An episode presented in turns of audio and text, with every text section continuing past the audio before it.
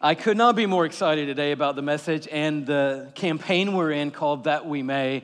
I think you already know it's more than about money. It's more than about Generosity Sunday. It's more than about taking up, us giving an offering on June 9th. It's more than that. It's about a lifestyle of generosity, and it all comes out of these three little words. And today's message is really about That We May, but it has another title as well. And the title for today is called The Weight of Worship. The weight of worship. And I want to unpack that for us today, but the beginning point for today is important. In fact, it's more than important. I don't know what word's more than important. It's imperative that we all start at the same place today. And where we start today is understanding that God doesn't need anything from us. Can we just say that together? Can we say that out loud? God doesn't need anything from us. Let's just say it together. Come on, let's say it like we really mean it, because that's pretty freeing, right? God doesn't need anything from us. He doesn't. He's God. He's not looking around today going, let's see, oh, okay, maybe she's got something I need. No, he doesn't need anything. In fact, on the contrary, God's equation works opposite of that. He didn't invite you to church today to get something from you. He invited you to church today to give something to you, because that's how the equation works in the kingdom of God. He didn't invite you to church today to get you to serve him. He invited you to church today so that he could serve you, because he can do for us what no one else can do for us, and he knows it. And so he said, hey, come and gather with the people of God. Come into the house of God. Come into this atmosphere of faith. Come into this house of worship, and let me do for you what no one else can do for you. Isn't that awesome and freeing and powerful? I mean, so many times in our lives, we come into the doors of the church thinking, what's God going to ask me to do? What are the people going to ask me to do? They're going to probably ask me to give. They've already done that. Yep, dude came up, asked us to give today. No, someone came up today and said, if you want to have a big harvest, give generously in your life and sow seeds generously in your life. If you want a little bitty harvest, you can get a little bitty harvest today. We got little bitty harvests for sale today. Just plant a few seeds. But if you want a giant harvest today, put a bunch of seeds in the ground. Oh, and by the way, God gives us all the seeds we got. Awesome. Amen. The buckets are coming now. That's a game changer, is it not? And it's a game changer for us to understand that Jesus does the serving. If you have your scripture this morning, I love this passage in Matthew chapter 20, verse 20. 20:20 is a good way to remember this one. It is a way to see very clearly into the kingdom of God. And there's a story going on here. It's the end of Jesus' time on earth, and his disciples are gathered around him, and two of them's mother is present. Have you ever experienced something in life where there was something, a dynamic going on with your sports team or your classroom or whatever, but your mom was there, and she was the only mom that was there, and she decided she was going to speak up for her son or daughter? Does anybody remember those moments? And you kind of loved it, and you kind of hated it all at the same time. You know, in the moment, you were like, Mom, yeah. But afterwards, you're like, hey, my mom, she's got my back. That's pretty amazing. Well, there was a mom here, and what went down is so phenomenal to me today. It is the starting point for That We May. If we miss this, we miss everything today. But if we get this, you don't even need a sermon after this, because it's all going to fall into place if we understand the beauty of what Jesus is saying. Look at verse 20. Then the mother, there she comes, of Zebedee's sons. That's the sons of thunder. It's a good day for them, who are James and John. So then the mother of Zebedee's sons came to Jesus with her sons. So she's got them, bringing them. Come on, boys, we're going. I'm talking to them. Can you see this going down? There's disciples. There's one mother there. She's got two boys that are in the group. She's got both of them, one by one hand, one by. Come on, we're going to talk to him. And then here she comes to Jesus with both her sons, and they're the sons of thunder. They don't really need their mom, doing the talking, but she believes in them. And so here's what she does. She comes to Jesus and asks a favor of him. Moms, have you ever asked a favor for your kids? Any mom in here ever gone to somebody, called somebody, sent an email, sent a note just to ask for a little favor for your kids? We get that, right? And here's what she asks. He said, what do you want? She said, grant that one of these two sons of mine may sit at your right hand and the other at your left hand in your kingdom. Now that is a mom right there. I can see Martha Jean Giglio doing that totally. It sounds like you're about to set up shop and rule and reign, and here's what I'd like to ask. Son number one, right hand. Son number two, left hand. The rest of these boys, you can put them wherever you want them, as long as my two sons are one at the right and one at the left. And then obviously she doesn't know quite what's going on at this point. So Jesus is trying to clarify, you don't know what you're asking, Jesus said to them. Can you drink the cup I am going to drink? Now, if you're the sons of thunder, what is the answer to any question you get asked by Jesus? Absolutely.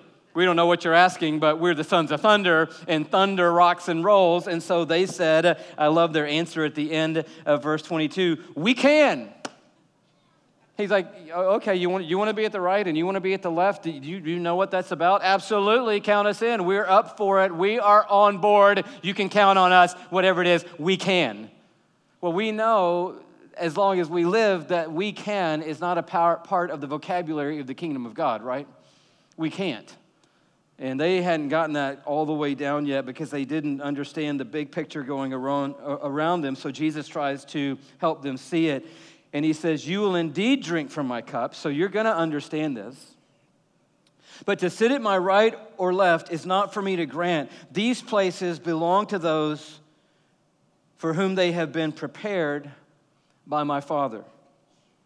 And so then verse 24, when the 10 heard about this, they were upset. They were frustrated. And when they heard what went down, this is what they were saying. What's going on with these two brothers? And some of them were probably saying, I wish my mom was here today. Why didn't my mom turn up today and get in there and get ahead of their mom? Because it sounds like something's going down right now, and it sounds like some stuff's being divided and decided, and we're not really sure what's going on. There's a gap between us and what's happening, and Jesus is trying to say to everybody, look, there's no gap going on here. Let me explain, and here comes his explanation. You know that the rulers of the Gentiles lord it over them, and their high officials exercise authority over them. In other words, he said, look around and understand how authority works in the world. And the way it works in the world is the people who have the authority, they hold that over and lord that over the people who don't have the authority, and they pick some and don't pick others and put their favorites over here and do this and do that. That's how it works in the world system. That's probably why you came and asked me to put your sons at the right and at the left, because you thought it kind of worked like everything else worked, that I can do you a favor and get you into the highest position. But I love this little phrase that Jesus says in verse 26, not so with you. Now that's a by phrase or a byword of the kingdom of God right there. Mom, dad, all the other kids are blah, blah, blah, blah, blah. And you're like, I know, but not so with you. Not no you can't, just not so with you. All the other people, all the other businessmen are whatever, and they're all running their businesses like this. And then it's like, I know, but not so with you. Because we're not like everybody else. We're not in the same mindset as everyone else. And Jesus is looking at these guys going, oh, you think it works like this, but see, that's not us. That's them. Not so with you. He said, let me tell you how it works with us. And this is the beautiful part. He said, instead, whoever wants to become great among you must be your servant. And whoever wants to be first must be your slave, just as the Son of Man did not come to be served, but to serve and to give his life as a ransom for many. So what Jesus is saying, if you want to sit at the right and you want to sit at the left, I can help you with that. I can't give you an assignment right now of seating because only my Father is doing that, and he is evaluating how that all works, and that's not for me to say right now, but I can tell you how to get to the top. If you want to get to the top in the kingdom of God, the way we work in the world that we live in, just be a servant, because the first is going to be the last, and the greatest is going to be a servant of all. Being a servant, hello, is the top job in the kingdom of God. That, my friends, is turning everything upside down. And what happened in this passage and in this story was a train wreck of trajectories. The two sons of Zebedee wanted to know how to get to the top. The deal was, as they were trying to work their way to the top, Jesus, the Son of God, was working his way to the bottom, and they collided and passed in midair. They were trying to figure out how to get to top spots in the kingdom, and the king of the kingdom was trying to figure out how to get to the lowest spot in the kingdom, which was to serve you and to serve me. And they're saying, I want to know how to get up. And Jesus is saying, hey, interesting, and we'll talk about that that later, but I can't really worry about you getting up right now because I'm on my way down right now, because here's the ticket, guys. I didn't come to be served. I came to serve and to give my life as a ransom for many. So I'd like just to say for all of us today, because it's pretty awesome, you've been served. No, not in that way. I know some of you are like, that's, I wasn't looking for that today. In fact, I kind of looked both ways when I parked today, just checking out to see if anybody looked like they were coming toward me with anything. Not that kind of being served. You have been served. Jesus Christ, the Son of God, his mode of operation was to leave his throne in glory and to come to earth to serve you. He's always served you. He has served you in his life, death, and resurrection, and he's actually serving you right now. When you woke up today, Jesus was serving you already this morning by interceding for you, for the Father, standing in the gap for you, for the Father, praying for you today, offering his life to you today, giving his word to you today, promising you a future today. He served you when he created you. He served you when he took time out of eternity to knit you together in your mother's womb. He served you when he uniquely thought about how he was going to wire you together. He served you on the moment you were born, and he gave you your first breath. And he's been serving you ever since. And he's serving you right now. And he didn't invite us today. I love this. He didn't invite us to the house of worship today to say, all right, everybody, I'm glad you're here. I want everybody now to start serving me. He invited us to the house of worship today to say, I want you to know that the Son of Man came to serve you and to give his life as a ransom for you. So as we come to Generosity Sunday, as we head into That We May, it's not about money. It's not about giving. It's not about an offering or our finances. I mean, think about how crazy that sounds. I mean, Jesus isn't trying to get into your pocketbook. He's not like a pickpocket on a crowded train, and he's, you know, kind of spying somebody else, saying, hey, that guy over there looks like he's got a $1,500 in his bank account. If I could just kind of get into his bank account, that would be pretty awesome. Think about how absurd that is. He's the creator of the universe. He owns all the minerals in the heart of the earth and on every planet in the galaxies beyond. He doesn't need our anything.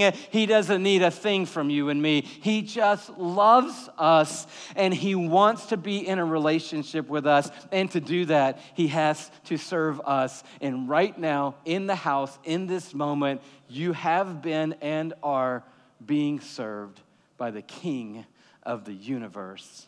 Jesus is serving you. He's serving you. That's our starting point. That's the starting point. And everything else dominoes out of the power of that thought. That's why for me, and I'm going to try to put some scripture under today, the weight of worship. What is the weight of worship? And we're talking about worship today. We're not just talking about singing a few songs when we come to church together. We're talking about a lifestyle of worship. All of me and my whole life and all of you and your whole life offered to God as a sacrifice of praise. And the weight of that, the heart of that, and the weight of our worship is the gospel. That's the weight of worship. That's my whole talk. So, you know, you're not supposed to give your whole talk away. They taught us that in seminary, and I'm a little nervous about it this morning because you're supposed to build up to that and create some tension and let some people think it's that and some people think it's that, and then you're supposed to resolve it all at the end and go, oh, wow, it's that. Isn't that amazing? Great job. Amazing message. I'm just putting it out there right now. Here's my whole talk. The weight of worship is the gospel of Jesus Christ. That is the weight of worship. Now, before that means anything to us, I guess we should back up and talk about the gospel, and I've only done that about 500 times here, so can I do it one more time? Would that be okay if I just talked about the gospel one more time? I know we've talked about the gospel a lot, and if you know it a lot, will you just come along with me and encourage me that we've talked about it so much that you're even getting on board with the language we're using? Here's the gospel. Let's talk about what the gospel isn't first, okay? Are you ready? The gospel isn't that sin makes you... Oh, that's good. Thank you so much. It isn't that sin makes you bad. It's worse than that. It's that sin makes you Dead. That's the problem. See, that's the big problem right there, because being dead is a huge problem. The wages of sin, the scripture says, is death, not that you're bad. So we didn't come to church today because we didn't do so good this weekend. Nobody showed up today because we got to make something up to God, because the gospel story is not a story rooted in the fact that you or I were good or bad. It's rooted in the truth that sin makes us spiritually dead, and that's worse than being bad. But the rescue of our story is that Jesus came not just for a self-improvement plan to make us better people, but Jesus came to give his life, pay the price, be crucified and dead in our place, be raised up from the dead for us so that he could give us the thing we needed most. What's the main thing you need when you're dead? Life. The main thing you need when you're dead is not an improvement plan, a set of DVDs to watch, a podcast, a sermon series. That's not what you need when you're dead. You can't listen to a sermon series when you're dead. When you're dead, the main thing you need is life. And so Christ came to give us the gift of everlasting, inside, spiritual, never-dying life. And so that's the gospel. We were dead, Christ made us alive. And that is the weight of our worship. When the gospel is in play, worship always is a result. So let's back up one more step, because this is important that we all kind of line everything up today. To back up one more step, how do you get from dead to life? Because that's a big journey. That's a big gap to cover, from being completely spiritually dead, dormant, and separated from God to being in the presence of a holy, righteous God. How do you get there? And the way we don't get there is by propulsion. I love it that we got the sons of thunder and we got thunder. This is all coming together today, just like I had planned it and prayed for. So that's pretty awesome. I love it when that happens. How do you get there? Well, it's not by propulsion. Now, propulsion is kind of a weird, interesting word. I like it. Propulsion means rockets. Just think like that. There's a place in California called the JPL, the Jet Propulsion Laboratories. Anybody ever heard of that before? These amazing men and women are responsible for helping us get into space, and they've designed ways to propel us into orbit, to the space station, or to the moon, or to on into infinity and beyond. That's what sort of their mantra is. We want to get people out of the gravitational pull of Earth and into outer space, and they do a great job of it. We got to experience this, a few of us, a couple years ago. I think I've told you about it, but we went to the Johnson Space Center. We got in the simulator for the space shuttle. And we knew it was a simulator. We knew we really weren't going into space because we weren't astronauts. But we were on a tour. Mike Good, an amazing astronaut who'd been in space many times, he was taking us on this tour, got us in the simulator. He's in that seat. I'm in the driving seat. I'm going to land this baby. It was pretty amazing. I apparently blew out all the tires on the space shuttle on the landing, but I did get us home safely and created millions of dollars worth of repair work to all of the structural system of the axles and all that kind of stuff. But anyway, nonetheless, we're going up. And we strap in, and mentally, it's pretty weird. I don't know how this works, but mentally, I know we're not going anywhere for real. But then they started doing the check system countdowns.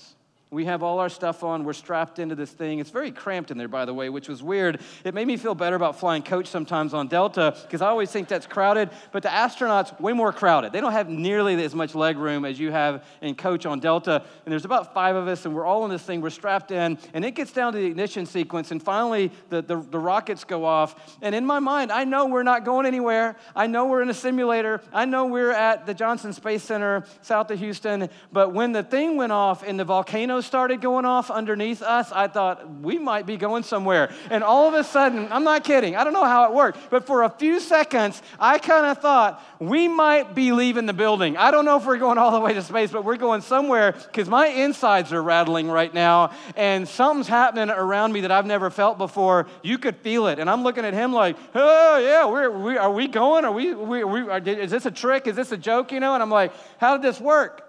And so we're going, and we're running through all these sequences now, and they're calling out things that are happening that we don't fully understand everything. And finally, 8.5 minutes later, just after teeth rattling, bone jarring, we're going up into space together. MECO, main engine cutoff. 8.5 minutes later, we're in orbit. and it's just, and you're like, I'm kind of looking out this little side window to make sure the guy running everything down there is still down there, you know? But we'd gone, I mean, I don't know how they gauge it, but it could be 80 miles, 100 miles, 120 miles. There's always people define space in different ways. But think about it. You can't get on 400 from here in 8.5 minutes.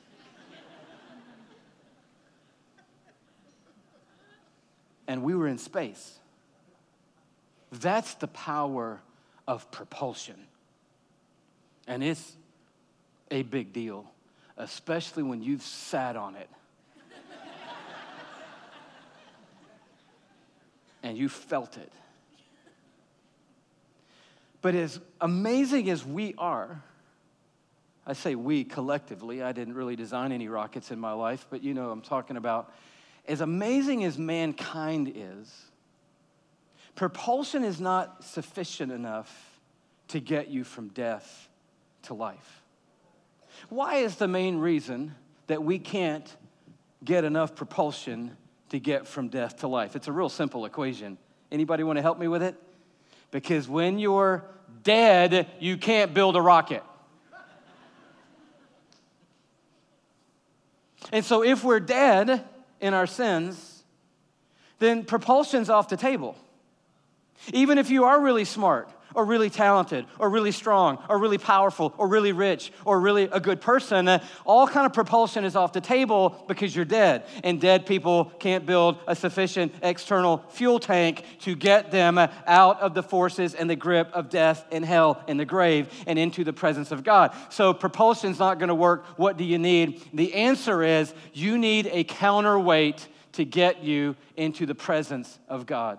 And that's exactly what happens with the gospel. I love Ephesians 2. I won't spend any time on it because we got some ground to cover, but can we just look at it together? Verse 1, Ephesians chapter 2, it says, "As for you, you were dead," there's our word, "in your transgressions and sins, in which you used to live when you follow the ways of this world and the ruler of the kingdom of the air, the spirit who is now at work in those who are disobedient." All of us, that's a very large phrase, "also lived among them at one time, gratifying the cravings of our sinful nature, following its desires and thoughts, and like the rest, we were by nature objects of wrath." Now, that's the bad news of the gospel. So if you just stop there, and that's all the messages you hear, then you're not going to want to come around that much because it's like, that's just more bad news. But there has to be bad news for there to be really good news, and to the degree the news is bad, always let you know to the degree the news is good. And so if you have super bad news and you get a super great solution, then all of a sudden that becomes even better news because of the predicament that you were in the first place, and we were in a pretty major predicament. But the sea change happens in verse 4, and now here comes the other side of the gospel. But, always begins with a but because of his great love for us, that's why it started, God, who is rich in mercy, say it with me, made us what? Alive with Christ. Even when we were what? Dead in our transgressions. It is by grace you have been saved. And then here comes even more. And God raised us up with Christ and seated us with him in the heavenly realms in Christ Jesus. Now, that's the counterweight. I've been really fixated on elevators for the last couple of months, and I know somebody needs to be, and I just decided I would take that role. I've been into elevators. I've been getting very familiar with the Otis family, and going all the way back to the beginnings of Mr. Otis and where he came from and how he created the mechanisms for making elevators work, and it really is a guy, you know, and he really was back in time, and elevators work by counterweight. I think most of you know that. If you want to go up, something has to work for that to happen. A few weeks ago, we were in Seattle, had a day off, and I'm in love with Mount Rainier. Most of you know that, and I'm in love with the God who created Mount Rainier, and it's one of the most amazing things he's done. It had been cloudy when we got there on Sunday, but on Monday, woke up, opened the deal, blue sky, clear, and I'm like, hello, it's one of the 14 days in Seattle in the year that there's a blue sky. I'm fired up. There's really a few more than that. And so I went down in the hotel and I said to the concierge, I'd like to go to the Space Needle because I want to see Mount Rainier today. I love Mount Rainier. It's majestic and beautiful. And he goes, hey, if you want to see Mount Rainier, you don't want to go to the Space Needle. You want to go to the Columbia Center. And I'm like, what's the Columbia Center? He said, this is the Columbia Center. He didn't pull a picture out of his wallet, but that's it right there. I said, where is it? He goes, it's about 9 blocks from here. Just go down here and turn down here and go over there. And I'm like, what will I do at the Columbia Center? He said, you'll go up to the observation deck, and you're not going to believe the view. And I was like, okay, so I'm going to go. So I go to the Columbia Center. I go in the lobby, and I ask around, how do you go to the observation deck? They said, go over here and go up to 40. And when you get to 40, change elevators and go up to 73. So I'm like, okay, that's what I'm going to do, right? And when I get to the top, this is what I see. This is looking off towards downtown Seattle. And do you see anything in the middle of that picture right there? Let me blow it up just a little bit so you can see what we're talking about. That's the Space Needle. That little pyramid to the left is where we had the Burning Lights tour, Key Arena. But if you can shrink it back down a little bit, so that's what we're looking down at. So that's when I knew the concierge was right. I don't want to be in a Space Needle. That looks like Legos down there, you know? We're like up here like, oh, look, you can barely see it down there. Oh, there's a Space Needle. And I'm thinking about all the poor people down on the Space Needle down there going, oh, this is amazing. I'm like, no, that's not amazing. This is amazing up here. Looking out the window the other direction, you see down to the football stadium. Looks like they're putting a new sod in. And then the baseball stadium right behind. That's where the beloved Seahawks play, Todd. They did not make it to the NFC Championship game this year. Somebody text Judah Smith and let him know that, just in case he's still wondering about it. And then if you look off to the east, this is what you see. And that's what we went up there for, obviously. I mean, are you seeing what I'm seeing? You're saying, well, I see some clouds in the distance, and I see some stuff. Well, let me just blow it up just a tiny bit for you. That's what we're looking at. That's the top of Mount Rainier sticking up above the clouds. One of the most stunning things God has put down on North America.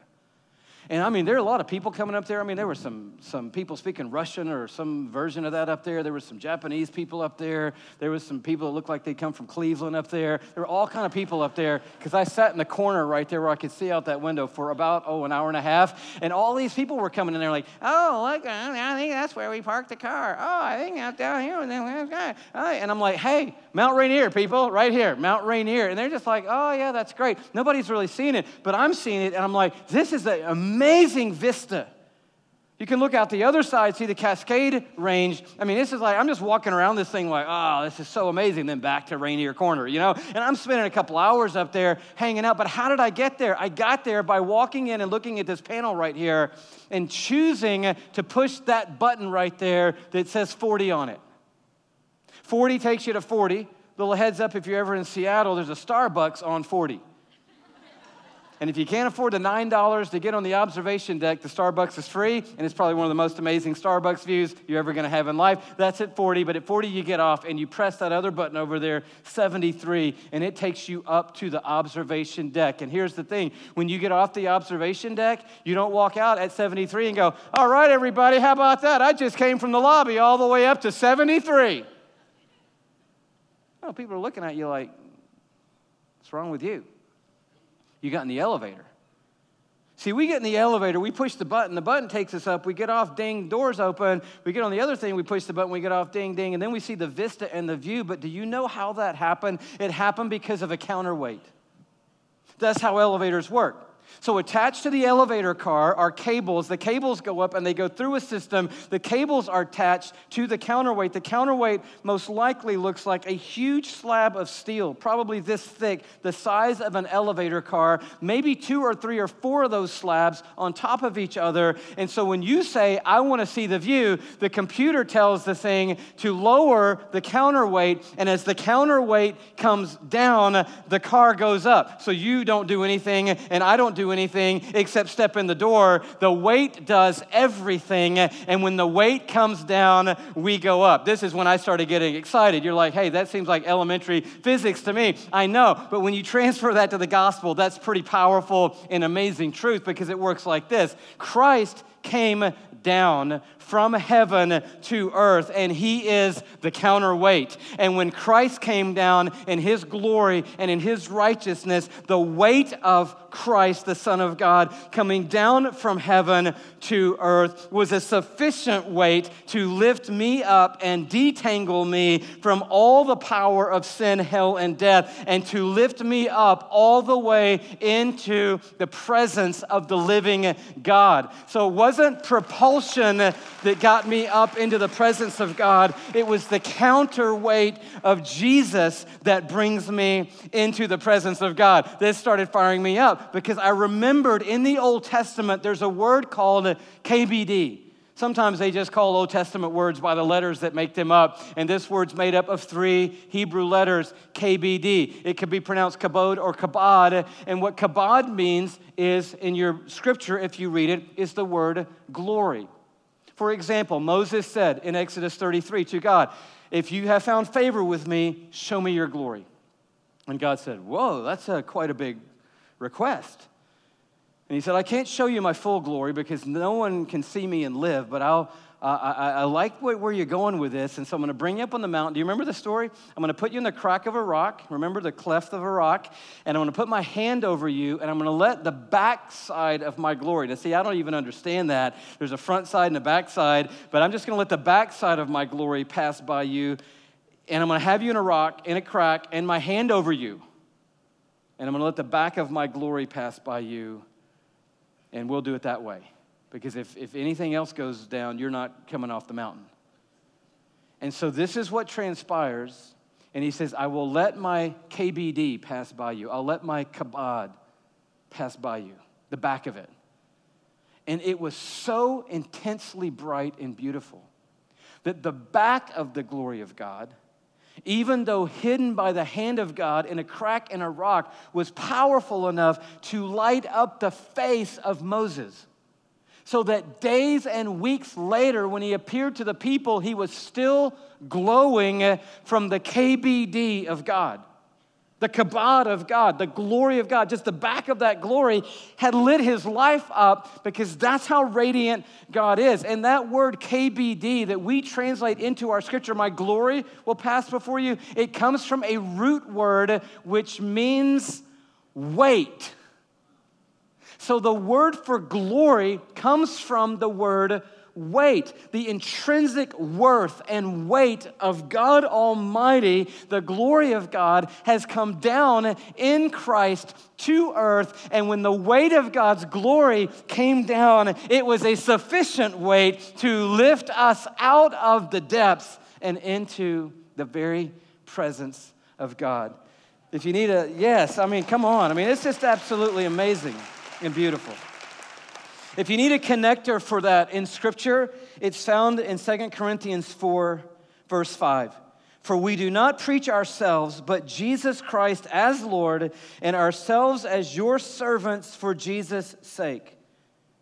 For God, who said, let light shine out of darkness, that was the original creation, made his light, that's the light of God, shine in our hearts to give us the light of the knowledge of the glory. There's the word doxa in the New Testament, tying back to KBD, kabod in the Hebrew, tying back to the word weight. So it's God who shined his light in our hearts to give us the light of the knowledge of the weightiness of God. And how did he do it? In the face of Christ. So all the weight of the glory of God resided on the face of Jesus. And God sent the weighty one down. Sufficient weight to take you all the way to the heights, to see the vista of forever, and to understand the kingdom of God. His weight weighs more than your sinfulness. His righteousness weighed more than our foolishness. The holiness of God in Christ weighed more than all the mess up of our lives. And not just your life. He's not just sufficient to take you up. He can take you and a friend up at the same time. He can take you and your family up at the same time. He can take you and your neighbors up at the same time. He can take the nations up because he is a more than sufficient weight to lift up everyone who puts their trust in Jesus. So when we arrive at the top and the bell rings and the doors open and we see the view of the sons and daughters of God in the kingdom of God, we don't go, well, look at me. I'm at 73. I arrived at the observation deck. We go, oh my wonderful word. I was down in the depths, in the bottom, in the hole, in the pit, and God came down in glory, and his weight was enough to pull me up to the very heights in God. And when that happens, worship always erupts. There's an inseparable link in Scripture between the weight coming down and the worship going up. Those two things always happen in tandem. Let's do a really, really quick little survey of Scripture. We'll only touch down in a couple of places, but Exodus chapter 3, the promise of the deliverance of the Israelites from Pharaoh into a promised land, and this is the way it went down as God's talking to Moses. Verse 12, and God said, I will be with you. And this will be a sign to you that it is I who have sent you. And then here comes the equation. When you have brought the people out of Egypt. Now we know from the context that Moses isn't bringing anybody out from anywhere. He's leading them out. God's doing all the bringing them out. And so what he's saying is, when I deliver you and you lead my people out of bondage, here's what's going to happen. So when you lead my people out of Egypt, what's the very next thing that's going to happen? You will worship God on this mountain. There it is, inseparable link. As soon as you get out, you're gonna come and worship me on this mountain. Because when the weight comes down and the deliverance happens and I lift people up, worship is always the response of the heart and the life. Remember, not just the songs, but a whole life response to God. Psalm 40, same idea. We've talked about this a lot, but it's an intrinsic part of our story and our house at Passion City Church. It says in Psalm 40, these famous words that you too wrote, I waited patiently for the Lord. He turned to me. That was a joke, and no one even got it. That was pretty amazing. Lets me know who's coming at 11:15. I waited patiently for the Lord. He turned to me and heard my cry, and say it with me, he lifted me out of the slimy pit. So I didn't get propelled out. He lifted me out. And how did he lift me out? He lifted me out by stepping down into the slimy pit. And when he stepped in, he could lift me out. So he lifted me out of the slimy pit, out of the mud and the mire. And so what's the very first thing that happens? He set my feet on a rock, gave me a firm place to stand, and he put a new song in my mouth, a hymn of praise to our God, so that many will see and fear and put their trust in the Lord. Isn't that amazing? Romans 12, one of the most famous passages on worship in Scripture, same idea. This is what it says, Romans 12, verse 1. It says, therefore, I urge you, brothers, in view of God's mercy. That's the gospel. That's Jesus coming down by grace for free, all the work of God. So in view of God's mercy, what God has done, I urge you to offer your bodies as living sacrifices, holy and pleasing to God. This is your spiritual act of worship. So he's saying, see the connection again. When the mercy came down, the worship goes up. When you see what God has done for us in lifting us up and out, what is the reasonable thing to do? That's how this translation reads. It says, in view of God's mercy, if I could just paraphrase what the Greek says, it says, in view of God's mercy, this is the most reasonable thing you can do. In view of God's mercy, this is the most natural response that you would have, that you would offer your whole body as a living and holy sacrifice to God and just say, here I am in light of what you've done, here is me. And then one other text, and it's our core and anchor text over these days, 1 Peter chapter 2, verse 9. We see this connection again. And this is speaking of people who've put their trust in Jesus. So if you've put your faith in Christ, this is you this morning. The Word of God is about to describe you, who you are in Christ because of the gospel. This is who you are. You are a chosen people, a royal priesthood, a holy nation, and a people belonging to God. That's who you are this morning if you put your trust in Jesus. Isn't that amazing? First, you're a chosen race or a chosen people. That means that God picked you, that God chose you, that God moved toward you. And how did you get him to do that? Was your dance amazing? Did you wave really good? Were you smiling like, pick me, pick me? No, because you were what? You were dead. And dead people have a hard time saying, pick me. And so there wasn't anything going on like, hey, God, are you looking for people? All right, watch this, hey, or hey, watch me do a worship song, or watch how I can live, or watch how much I'm going to give, or watch me do whatever I'm going to do. No, we were dead, unable to perform or even say, pick me. And God said, I pick you.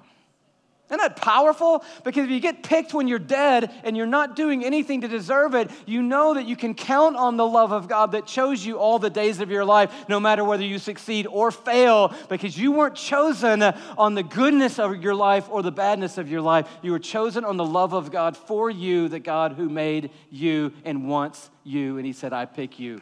I pick you. You're chosen people. He said, you're a royal priesthood. You say, what does that mean? It sounds kind of Old Testament-y. It is a little bit Old Testament-y, but what it means is that you and I have direct access to God.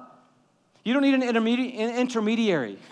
You don't need to go through a certain set of channels to get to God. Now, I know that's elementary, but come on, that's crazy. Because when we get in a jam, we start looking at our contacts to see who do we know. And if we don't know the right person, we start looking to our contacts to say, who knows who we need to know? And if we don't know the person that knows who we need to know, we look in our contacts to find the person who knows the person who knows the person we need to know. And we make about 8 phone calls and read 3 blogs and listen to 2 podcasts and go download 4 articles on the internet. And we never stop at the first place and say, hello, in my contacts is God Almighty in the person of Christ through the presence of the Holy Spirit. I know I'm going to start by calling on God Almighty to say, you love me and chose me when I couldn't do a thing for myself. Help me. Help me. And he may say, I want to help you, and I'm going to use JoJo to help you. Call JoJo, but at least we started with God. And if you're in Christ, you have that direct access right now. Right now. You have direct access to Jesus Christ, Almighty God. We rarely lean on that. And we mostly lean on the other contacts that we've developed in our life. And as a last resort, if we can't work it out, we'll go to God. But he's saying, this is the power of the gospel, is that we know our first and consistent call. Our first and consistent reach is for Jesus. And you don't need me to get to him. In Christ, you have direct access. He says you're a holy nation, which just simply means I've taken your wrong and put it in the account of Jesus, and I'm taking his right and putting it in your account. You still are fleshing that out. Everyone in this room is still fleshing that out. But in the account of heaven, the righteousness of God is in your account, and you are made holy in Christ. And the fourth thing he said, and you're my possession, you're people for God, meaning that God isn't embarrassed by us. Isn't that crazy to think about that? He looks at us and goes, these are my people. You see her right there? She's mine. That right there, she's mine. And people are like, her? Uh-huh. She's mine. She's mine. You see that guy right there? He is mine. I don't know if you are or not, because I'm just, just picking people. So, but hopefully you are. He's saying he's mine. He's mine. She's mine. He's mine. He's mine. These are my people. Isn't that beautiful to you? Because that kind of takes it down from some sort of formulaic, spiritual organization.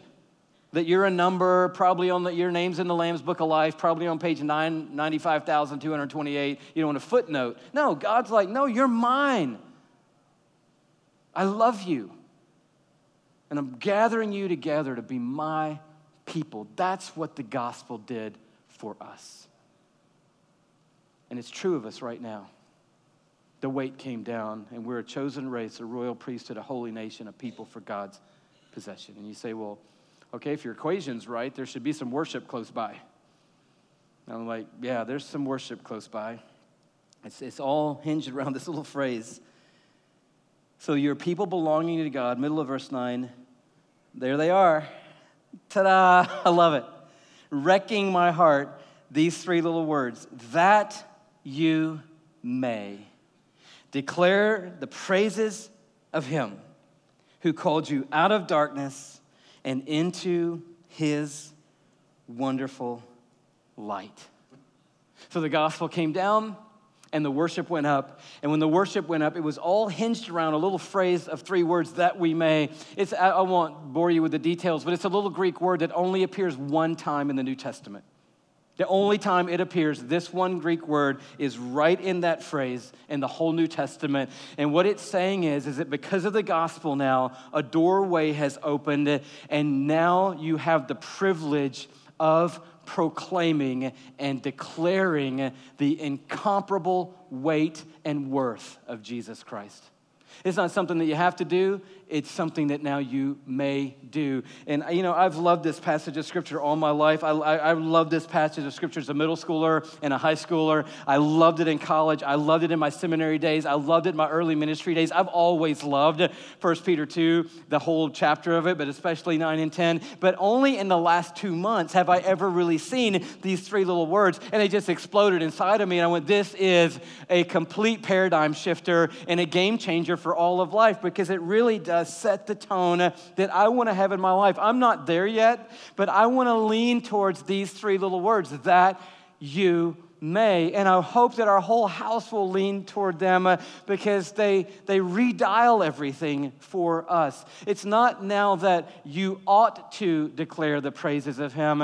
It's that now you are able to, you may, you have the privilege and opportunity of being those people now that proclaim the praises of God to the world. I kind of dug around those words, and to proclaim or declare, to announce publicly is one translation, to show forth, to celebrate, to publish, to divulge, and to declare his praises. And the word praises, to declare the praises of him, really means that praises word means the excellencies of him, the virtue of him, or the moral excellence of him, or the perfection of him. It's like saying, you know what? The weight that came down was virtuous in every way, perfect in every way, excellent in every way, morally perfect to lift us all up out of our immoral, imperfect lives. The weight was perfect in every way. And we have the opportunity now, the privilege now, to publish the excellencies of the one who called us out of darkness and into his marvelous light. And then the last part of the verse says, for once you were not a people, but now you are the people of God. And once you had not received mercy, but now you have received mercy. And now that you've received mercy, you may.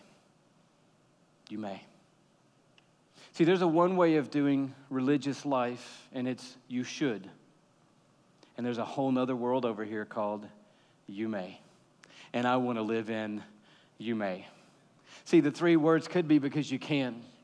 So we're going to have a big time of giving on June 9th, and you say, you know, well, we can give. We can do that. We have somebody in the bank. We can give $100, or we could give $1,000. We can do that, but it's really not about that we can, because that's really not a good enough motivation for you or for me. That really doesn't stir your heart, and it really doesn't stir God's heart. It's not about, okay, we can do that. It's definitely not that we should or that we ought. We're not asking anybody to do anything because you should or you ought or even that you can, because it's better than that. It's even more amazing to think that you may. Are there parents in here, your kids ever say, Mom, can I whatever? And Mom, what do you say when your kids say, can I whatever? What do you say back to them? You say, may I do whatever? Why do you do that? Any moms do that? Anybody know what I'm talking about? When you got a mom back here, your parent, Mom, can I have one of these? You're at the store and you're in the checkout and they're all, hollering, can I have this? Can I have this? And you're like, first off, may I have this? And they're like, okay, I want it, so I'm going to redial. May I have it? And then you start going down your progression, right? Well, let's think about it for a minute. They're like, no, we don't want to think about it. We just need to know, can we get it? Can we eat it now? Can we unwrap it even before we pay for it? Can we get it? Why do you do that, Mom? I think part of the reason is because can I sounds a little entitled. And may I feels like extraordinary privilege. And I think what's in a mom's heart, I don't know what's in a mom's heart, but I think what's in a mom's heart is, do you understand that money doesn't grow on trees? Do you know that we're not printing money in the laundry room? I know it sounds like it sometimes when it gets rumbling in there, but we're not printing money in there. Do you understand that there are other people in the world who will never see the opportunities you're looking at right now? Your mom ever do that? Well, I'm going to let you have it, but you have to understand there are other kids in the world who don't get to get that. You're like, I'm 5. I don't know what you're talking about. I just want it. And that's kids, right? Because as soon as you say you may, then they say, what's the next phrase? Oh, you're so amazing and wonderful and generous to me. My heart is overwhelmed with gratitude. I fall to my knees. I lift up my hands in holy worship and say, thank you, thank you, thank you. I am yours. Now they say, can I have 2? And they'll work you. If you're not in a good mood or you're tired, they'll get a whole case of them. They'll be carrying 2 boxes out, Can we move here? Can we invite the makers of this to come to our house? They're just going to go as far as they can because they're thinking that's what I want. And what you're wanting them to think is there's a whole system of life. And that system is built around a few basic principles, and they're all rooted on this idea that you are a very privileged person and you have a very privileged life, and I love you very much, and I am totally cool with you having this. In fact, I'm going to get it for you. But I just want you to know that I love you, right? And I want you to know that all this we're experiencing together, it didn't just happen. It's special. You're like, Louis, it's a candy bar. But you understand, right? We're on the same page. And that's the economy of the kingdom. Do you know that God today doesn't need one thing from us? He doesn't need one thing from you except your affection. And he really honestly doesn't need that. He's just chosen to want it really bad. And so you are free today. I want to speak that over you today. You don't have to give God anything. You are free. So let's cut the cord to religion. Let's cut the cord to ought. Let's cut the cord to we should, or even to I can. Let's just cut all those cords today. And let me just speak over us today. You don't have to give God a dime. You don't have to serve God. You don't have to worship God. And you don't have to love God. But because the weight came down, you may. You may.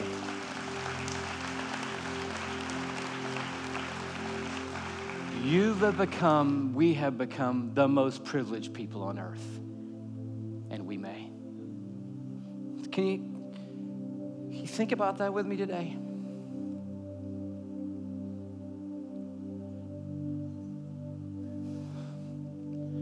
We get to worship God, the God. We get to worship the God of gods. We do. rebellious, dead people. And our eyes have been opened on the observation deck. And we're looking at the glory of God,